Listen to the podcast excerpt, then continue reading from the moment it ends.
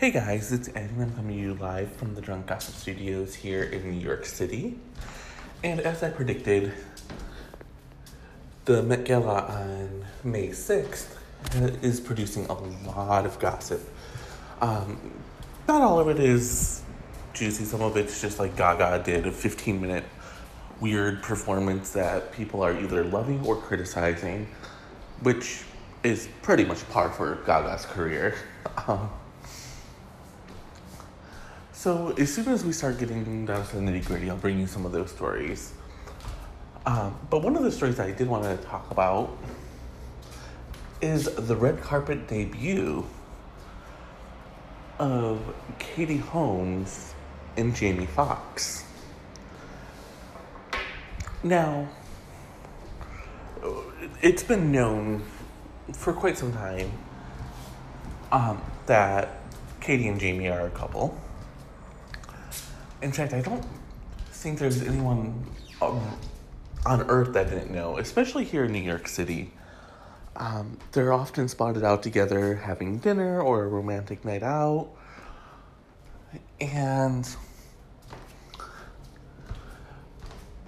uh, so while they're notoriously private, in this case, it just means that they don't go out of their way to get packed and they really avoid talking about one another, usually in interviews. But that changed last in, in with the Met Gala, and they were they were photographed together on the red carpet, and very loving and and you just know Tom Cruise's head is exploding at this point. For those of you who don't remember, Tom Cruise went nuts when he started dating Katie Holmes. And, and that's not an exaggeration, sadly. Um, he really lost his mind. Uh, he went on Oprah and jumped on her couch declaring that he loved Katie Holmes. Which, that's all good, well, and fine. Like, you know, love the person you're with. We're, we're good with that. But it was just the way he went about it that was kind of odd. And, you know, he's, his reputation's never really recovered. Um, he, he still makes hit movies, obviously. Um, people still are all about him. But, um, you know, they just don't. Uh, it, people just don't like him like they used to. And of course, there can be many things, but we'll talk about Tom Cruise another time. Right now, we're talking about Katie Holmes and Jamie Foxx. And so, okay, so Tom Cruise went nuts for her. And there were some people who were like, oh my god, it's so adorable, it's so cute, it's so. And they, they weren't wrong. It really was cute and adorable and, and all of those things. But it was also very. Um, it was also very trying. Um, and then five years later, she left him. And she like she didn't leave him small, she left him big. There were a bunch of blind items and at the time I was running Generation Gossip and I I literally predicted in when I typed up the story on my phone because I was heading home. I had been on vacation here in New York. I was heading back to Michigan and I typed up a, a blog post on my on my um, on my phone and predicted that there were going to be a slew of blind items coming out, and I wasn't wrong.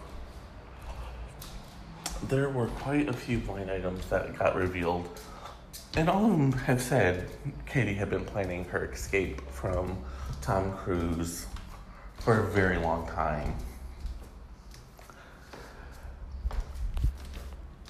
And so when she when she left, um, when they finally settled the divorce, it's rumored that one of the clauses in their divorce agreement was she had to wait to date, or she had to wait to go public with who she was dating. And the other rumor was Tom was adamant that she was not allowed to date his friends. Well, Jamie and Katie, it is rumored that they had started dating right around the time of her escape from from Tom Cruise and Scientology. And um, Jamie and Tom had been friends for a long time. And, you know, Tom has never actually addressed like anything Katie related after the divorce. It's really weird how no interviewer has ever asked him. But I'm really hoping that someone does ask him after, um, now that they've made their red carpet debut with the Met Gala. And I'm going to go and come right back. And I'm back. So I'm to get this question, so I'm to address it head on. Why did I lead off with Katie Holmes and Jamie Foxx instead of the royal baby being born? Which is clearly the bigger story. And that is all very true and correct. However, Katie Holmes and Jamie Foxx debuting as a couple has been years in the making. Whereas the royal baby was nine months in the making. um, um, but it's true, Meghan Markle gave birth to a baby boy yesterday. Um, no name has been announced yet, but if the blind items are to be believed, um, it'll it should in some way honor Princess Diana. Um, since it's a baby boy, I'm anticipating uh, his name being Spencer. The, uh, obviously, there's no proof to this or anything of the sort. It's just um, my gut feeling. Um, the the gossip blogs have been uh, talking about uh, Prince Harry and Prince William's fallout and part of that fallout was that, um, or some of the anticipated fallout was believed to be about the baby name. Um, and uh, allegedly, Prince Harry has been wanting to honor his mother um, with the baby name for, for a while. And when that didn't come to pass, they decided that, um, or not when it didn't come to pass, I'm sorry. When it finally came to pass, uh, Prince William said, hey, please don't use her first name you know, you can use her middle name, you can use the last name, whatever you want, but please don't use her first name. I don't know why he didn't want her to use the first name, or why he didn't want them to use the first. I just blame this on Meghan.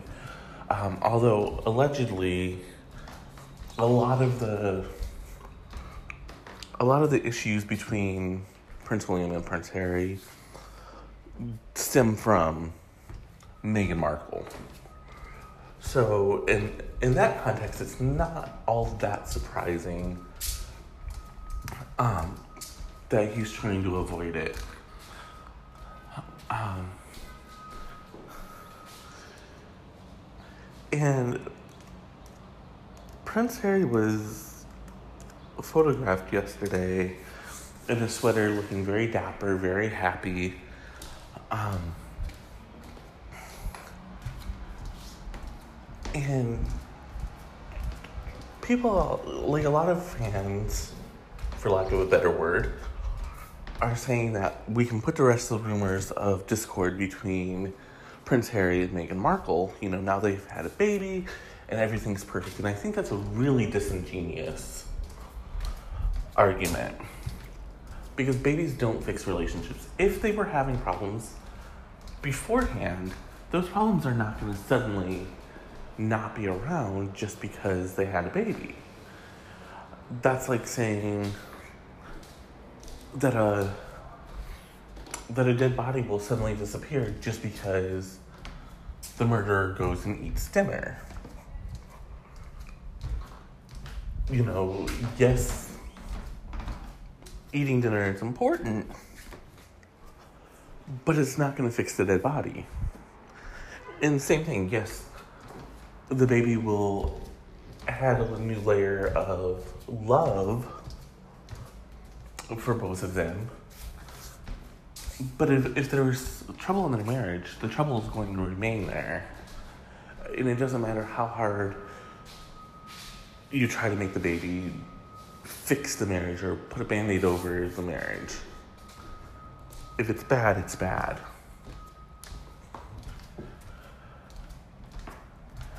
And I, you know, that's just the truth of the whole matter. The other truth of the whole matter is I'm gonna go and come right back. And I'm back. and if there's one person I think you should listen to in the Julian Assange fight, it's Pamela Anderson. Because clearly, Pamela Anderson knows her shit. Um, okay, I'm, I'm done being sarcastic now, but seriously, uh, this whole Pamela Anderson, Julian Assange friendship is weird. And okay, so here's the thing it's not even that they're friends. It, uh, publicly, they've stated that they love one another, um, but they just weren't together. And there have been multiple blinds throughout Crazy Days and Nights and Blind Gossip. Um, I think even Perez Hilton, who I don't read regularly, but um, I think I remember seeing something from him, one of his infamous not so blind items, suggesting that these two were way more than friends. Um, Crazy Days and Nights had a whole um, whole slew or whole arc, as I call them, um, about this relationship and how it evolved from Pamela just really believing in the WikiLeaks mission to her and Julian Assange realizing that they have chemistry and and caring very deeply for one another. And then, of course, um, Blind Gossips got in and said that they would um, read love poems to one another, and Julian Assange would always tell Pamela Anderson that every love poem was written just for her. And who couldn't love her?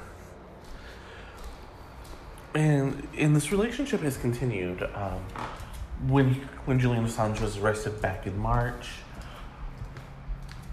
um,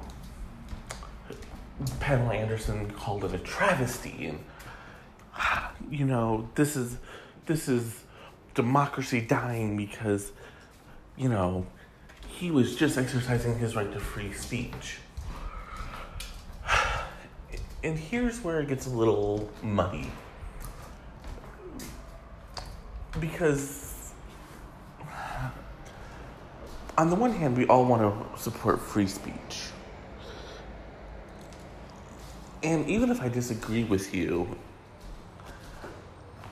I don't want that right taken away because then they're going to come to take my right away. And and that's just not okay. But on the other hand, there are some things that probably shouldn't be done, like yelling fire in a movie theater. Or stealing and releasing national security secrets or, stealing emails and other documents from organizations. It's one thing if you happen to see it on your own and you tell someone, fine, I have, trust me, I've done that. I've lost jobs because I've done that, but I've done it. But to steal the document, it's just not okay. And yeah, that's kind of where things get iffy. You know, there was, um, there's just certain lines you don't cross. But Julian Assange crossed them. And instead of facing trial, he ran away. Um, Chelsea Manning, who I know a lot of people don't like, um, but she, I, I respect her because she at least faced her trial. Um, and then she got, she didn't get pardoned. I think, I forgot what the word is, but President Obama put aside her, her punishment, which I think was the best of both worlds. She still has that on her record, but, um, you know, she didn't, she didn't, um, have to serve the whole prison sentence. In any case, Julian Assange, excuse me, Julian Assange lost his political asylum and was arrested in March, as I already mentioned. And part of that has been um, he w- he was taken into a British prison where he's facing um, obstruction charges and for skipping bail. And Pamela Anderson went to visit him yesterday, and she is just furious because he is the world. And I, this is a direct quote. According to her, he is the world's most innocent man. And she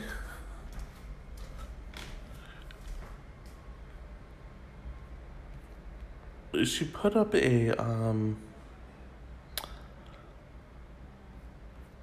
she put up a post on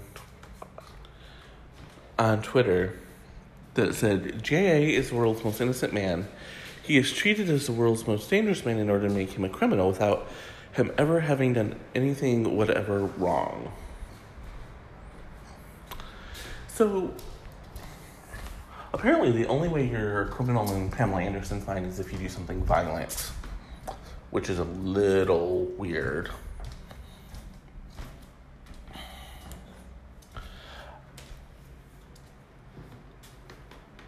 Uh, and then she told the Sun yesterday, or she told the Sun after seeing Julian Assange, he does not deserve to be in a supermax prison. He has never committed a violent act. He is an innocent person.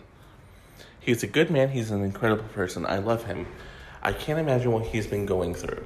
It was great to see him, but this is just misrule of law in operation. It is absolute shock that he has not been able to get out of his cell. And it's an absolute shock that Pamela Anderson is out there doing all of this. I I I am genuinely, genuinely shocked by this. But don't be shocked when I say I'm going to go and come right back. And I'm back. So, over the weekend, Will and I made a, um, made a short film. And I'm, it may be uploaded to the Patreon. I'm going to talk to him about it, see what he wants to do. Uh, he did a phenomenal job editing and making me look good. It's like I could actually act and, you know, and, and competent in, in ways that I'm really not. so thank you, Will. Um, and most of you know that Will and I met and and became friends because we're both writers. Um, and you know we we share things, we talk a lot. And one of the things he always says is I've had a very interesting life, and uh, you know the truth is, I guess I have. Um, I don't really look at it that way, but I, I can definitely see where he's coming from. And I've thought about writing a memoir, especially about my abusive relationship, um, quite a bit. Uh, in fact, at one point, I actually started it. And then I, it just became um, a lot for me to handle, so I stopped. Um, so why do I bring this up? Memoir writing was really big business for uh, for a while, actually. Um, and y'all know I, I chase those trends. um, and I can usually kind of tell when a trend is about to start. The one I have to admit that I missed was Twilight. I did not see Twilight blowing up and and creating the whole cottage industry of um, vampire romances in young adults in the young adult market. Don't come at me with Anne Rice did it with Interview with a Vampire. I know. We're talking about the young adult here. Um, but so I, you know, I, I've I've really I really have um, started and stopped in fits um, with my memoir, and well while I was on the train home Sunday um, from the film festival that we entered our our um, short film into, I was reading about Woody Allen, and he has written a memoir. And with no matter how you feel about Woody Allen, we're not debating that right now. No matter how you feel about Woody Allen, he is a household name. He is an A list director. And some have argued one of, if not the, voice of a generation. And yet, according to one of the big five publishers, nobody will touch it no one will give him a publishing contract for for his book. And again, there's going to be those who say, "Oh, well, you know, it's because of the Me Too movement, it's because of this." But the truth of the matter is, I don't think that the Me Too movement is what's stopping him. I, I, to be honest, I don't know what is stopping them from publishing. Um, it's very unlike publishers, unless there's something in the book that they think is going to stop them from making money. You know, one of the, I guess one of the things that I should, the counter argument should be is with these big names, um, Michelle Obama, Hillary Clinton, um, Amy Schumer. I just named all women and I don't know why. Um, but when you when you get books from them, or from when you when you offer a publishing contract to them, you have to offer them mega bucks. Um, Amy Schumer got like seven million dollars for an advance on her book. Um, So that could be one of the trip ups. Maybe he wants a bigger advance than what they think they're gonna see returned. Um, Oliver Stone is shopping a, a memoir around, and it's expected that that's going to launch a huge bidding war. So, what's the difference between Oliver Stone and Woody Allen? Not very much, honestly. They're both um, respected and beloved directors who have steered through controversy of their own. The the one drawback to Woody Allen might be, and I don't know this for a fact, this is just speculation on my part, but since he's suing Amazon for $68 million, there's a chance that they're not going to sell, they're not going to want to let him profit off of their site.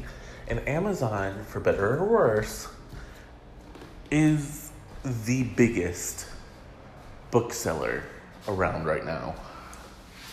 Um, not only because um, they allow indie authors, which, you know, that's how a lot of us are able to um, publish our books for free and and make some decent money.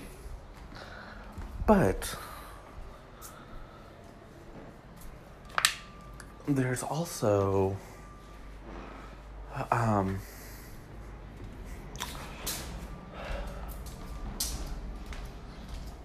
there's also some um, big names like the Ladies Who Punch. I think I have to look at the source for this, but I believe they said that Ladies Who Punch sold more copies um, on Amazon than in bookstores. And that was a huge, huge, huge selling book. I had to go to three different Barnes and Nobles to find it. So, Will we ever see a Woody Allen memoir? Yes, I have no doubt that this will be published. Um, I don't think it'll be by one of the big five. I think what'll happen is um, he'll have to go to a smaller press or go the way of Jackie Collins um, and there's another big author, um, Anthony Anthony Weir. I think that's his name. Uh, the guy who wrote The Martian. Um, Collins got rights back to some of her older books and self-published them, and was able to make some decent money off of it. Um, Anthony Weir's The Martian started off as a self-published book before blowing up into a huge phenomenon when publishers really, really wanted to get their hands on it. And the same could be said for Woody Allen. He has the money, he has um, he has the resources. He could self-publish his memoir if he wanted to. And make a lot of money. And speaking of, I'm gonna go and come right back. And I'm back. Do y'all want the inside story of what happened with the CBS News team? I know you do. So, okay, for weeks, there have been rumors that Gayle King had been trying to bump one of her co anchors off because she felt like they were eating into her airtime.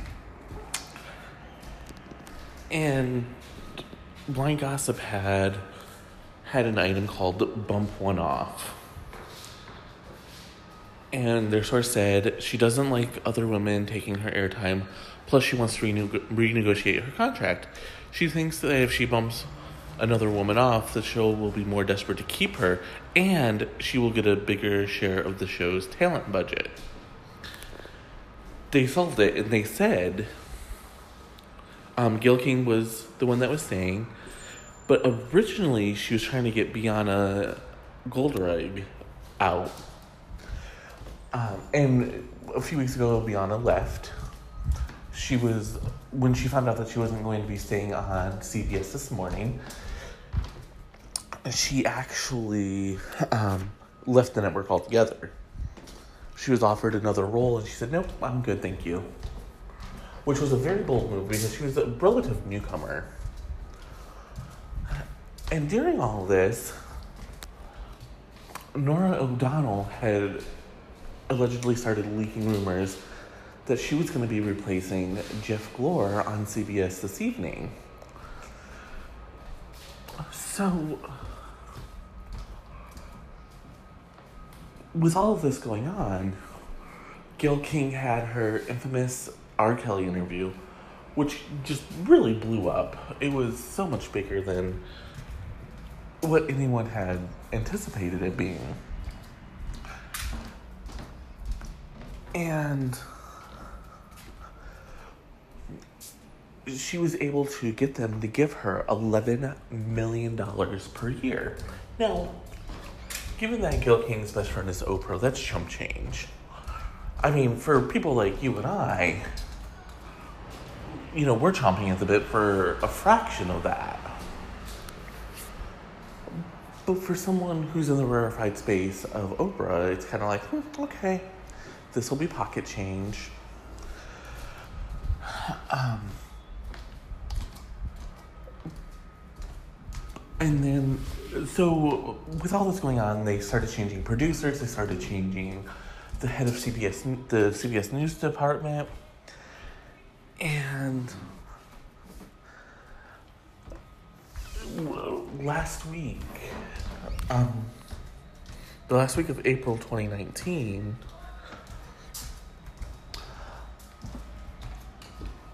they um, the rumors really started heating up that Gayle King and Norah O'Donnell did not like one another. One insider actually said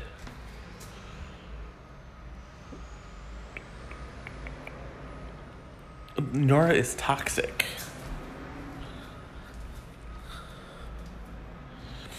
And the report goes further in saying that as part of her contract negotiations, Gayle King actually said, I want her out. I want her off of the show.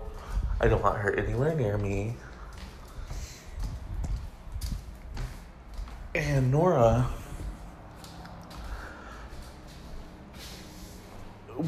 uh, was more than happy to play into the. Um, she was more than happy to play into this because it meant she was one step closer to getting her dream job at being CBS This Evening's news anchor. On Monday, May 6th, they made it official. How. Um, Norah O'Donnell is out at CBS this morning. Um, she will be taking over for Jeff Glor. Jeff Glor is being offered another position. Um, CBS wants to keep him. They really, really like him a lot. But it's up to him, and it's not looking likely that he's going to be staying with CBS. Um, and why would he after these bad, bad faith negotiations happened? You know, when he, a lot of people are saying when he signed on, he signed on for the long haul. And what's happening is not, it's not fair to him. And there's really no way to disagree with that because it's not fair to him you know, he didn't ask for it. He didn't. Um, you know, it, I don't want to say it's not his fault because maybe he could have done things differently to shake things up. But you know, when you're going against Lester Holt on NBC and